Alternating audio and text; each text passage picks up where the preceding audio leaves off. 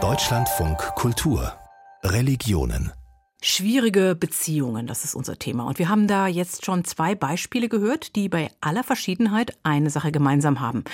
Es geht nämlich um Beziehungen zwischen Menschen und Gruppen, die verschieden sind, jedenfalls in Bezug auf das Thema oder das Problem. Hindus und Muslime in Indien waren das eine oder ein israelischer Jude und eine palästinensische Muslimin das andere. Also klar benennbare Unterschiede, ein gemeinsames Thema und dann das Ringen um Beziehungen. Ich möchte jetzt einen Schritt weitergehen, nämlich zu den Beziehungen, wo gar nicht so richtig klar ist, wie unterschiedlich die beteiligten Parteien eigentlich sind und was es umso schwieriger macht. Das ist jedenfalls meine Einschätzung und ich bin gespannt, ob mein Gesprächspartner das auch so sieht. Die schwierige Beziehung, das ist die zwischen den Kirchen und den Menschen, die extrem rechte Positionen vertreten. Und mein Gesprächspartner ist Michael Haspel, evangelischer Theologe mit dem Schwerpunkt Friedensethik, Sozialethik und theologische Grundlagen. Herzlich willkommen. Ja, hallo.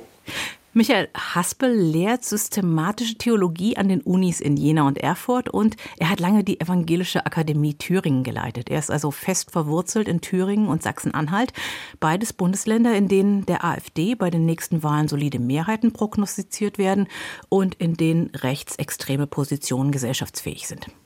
Wie verhalten sich die Kirchen nun in dieser Situation? Dieser Frage haben Sie, Herr Haspel, sich gestellt, unter anderem in einem furiosen Artikel im theologischen Blog Feinschwarz.net. Und Sie haben eine interessante Antwort gefunden, dass nämlich die Kirchen bei dieser Frage eigentlich sich um die falsche Frage kümmern, weil sie immer noch so tun, als ob es beim Umgang mit der neuen Rechten um die schwierige Beziehung zu einer Gruppe von außen geht. Erklären Sie das ein bisschen genauer. Die Kirchen haben schon seit langem, über 20 Jahren, klare Positionen bezogen zur Abgrenzung gegen rechtspopulistische, rechtsextreme Positionen in der Gesellschaft, auch von Parteien.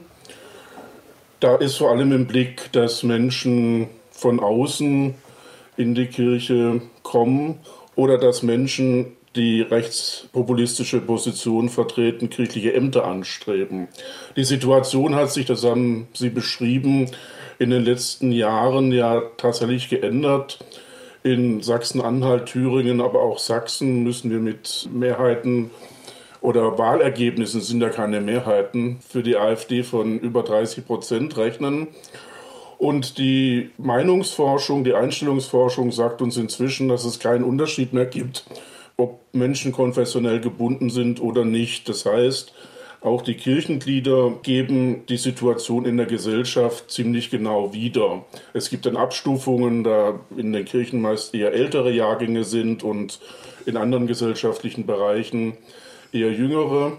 Aber das heißt, wir müssen im Osten, aber auch in bestimmten Gebieten im Westen damit rechnen, dass in unseren Kirchgemeinden 15 Prozent, 20 Prozent oder eben hier im Osten auch 30, 40 Prozent zumindest rechtspopulistisch affin sind. Und das ist natürlich eine ganz andere Herausforderung, weil es, wenn man so will, das Eingemachte in Frage stellt. Was passiert denn da in den kirchlichen Zusammenhängen, die Sie so beobachten? Ist es so, dass Rechte gezielt die Kirchengemeinden übernehmen oder ist es so, dass diejenigen, die in der Kirche aktiv sind, jetzt eben zunehmend selbst rechtsextreme Positionen vertreten? Das, was ich bisher gesagt habe, ist gar nicht die Aktiven in der Kirche, sondern einfach die Gesamtmitgliedschaft. Und das ist ja bei unseren volkskirchlichen Strukturen durchaus so, dass dann viele vielleicht gar nicht aktiv werden in der Kirche. Und diese Zahlen, um das auch ein bisschen einzuordnen, sind natürlich bei Sportvereinen und der Feuerwehr und im Heimatverein mindestens genauso. Da ist kein Sonderproblem der Kirche. Mhm.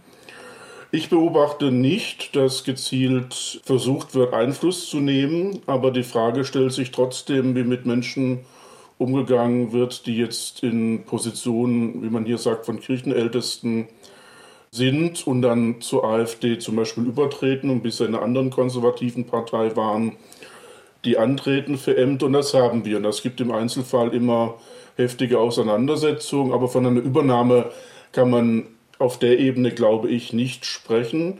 Es ist eher diese schleichende Normalisierung.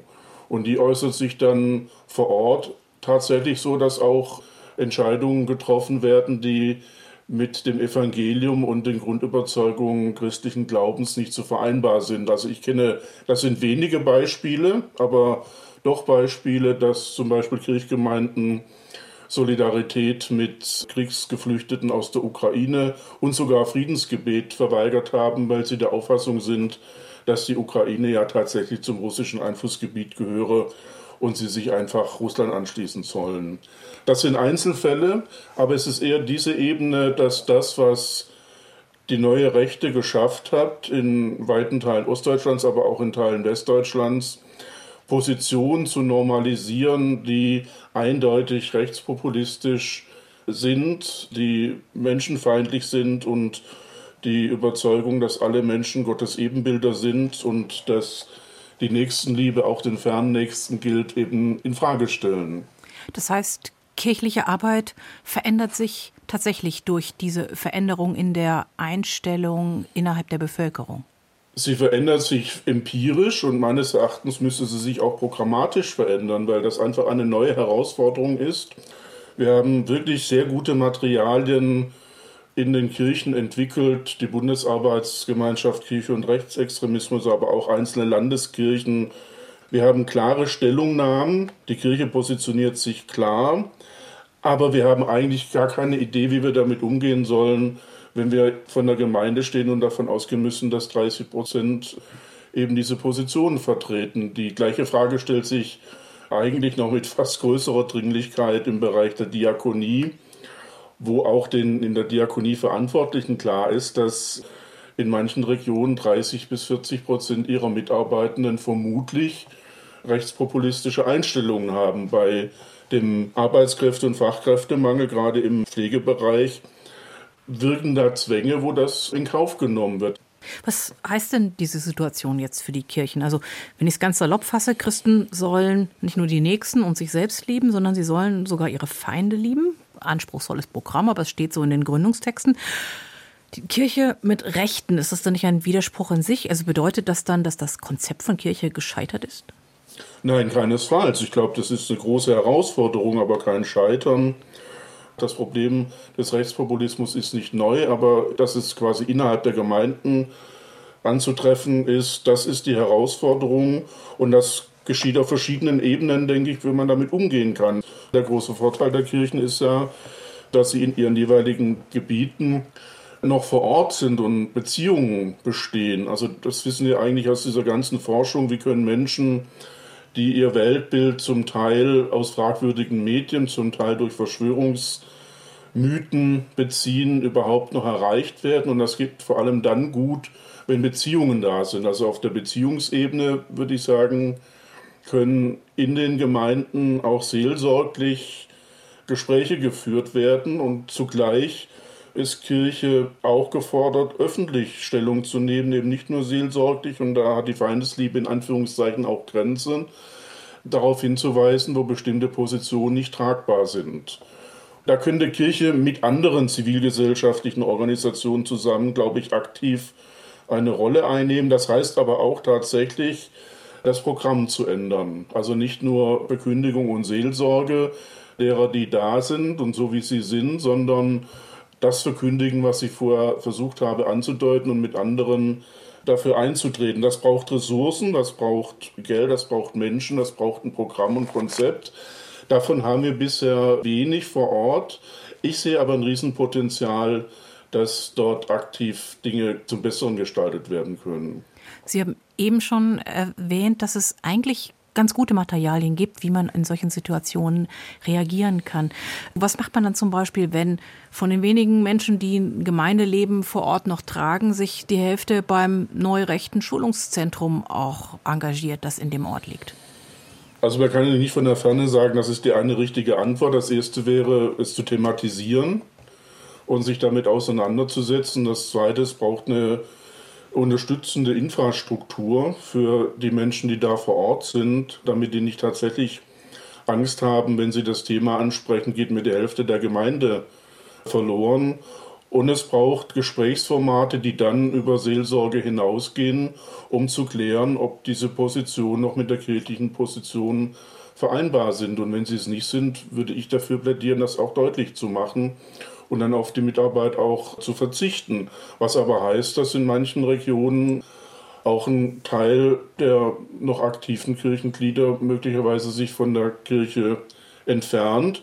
Davor haben alle Angst und wir wissen auch, dass als die evangelische Kirche sich 2015 folgende sehr stark für den Schutz Geflüchteter ausgesprochen hat, zum Beispiel in bestimmten Regionen Jugendliche nicht mehr zum Konfirmandenunterricht kamen. Also das ist klar, wenn man dort Position bezieht vor Ort, dann wird das Konsequenzen haben und darauf muss man gefasst sein und darauf muss man Unterstützungsstrukturen auch ausrichten.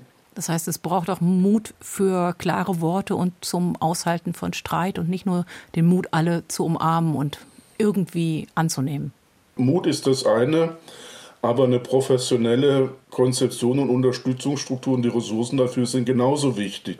Das ist das, was ich höre, dass die Leute vor Ort auch müde sind, jedes Mal sich quasi gegen die Zumutung des Rechtspopulismus erneut zu wehren oder Stellung zu nehmen, weil es werden auch weniger. Also die Abwanderung jüngerer Menschen, die dann dauerhaft auch wegbleiben und nicht mehr wiederkommen, die möglicherweise auch andere Positionen vertreten, die ist natürlich enorm. Ein großer Teil der Menschen engagiert sich nicht, das ist ja auch ein ostdeutsches Phänomen. Und diejenigen, die sich engagieren, das werden immer weniger und die werden immer müder. Und da hilft eben das Umarmen oder eben auch das Streiten nur insofern was, wenn das organisiert wird. Die Kirchen müssen organisiert mutig sein und organisiert streiten, wenn es darum geht, sich mit rechtsextremen Positionen innerhalb der Kirchengemeinden auseinanderzusetzen. Michael Haspel war das systematischer Theologe an den Universitäten Jena und Erfurt. Wenn Sie den klarsichtigen Artikel von Michael Haspel nochmal nachlesen möchten, der braune Elefant, Kirche im Rechtspopulismus finden Sie online auf feinschwarz.net.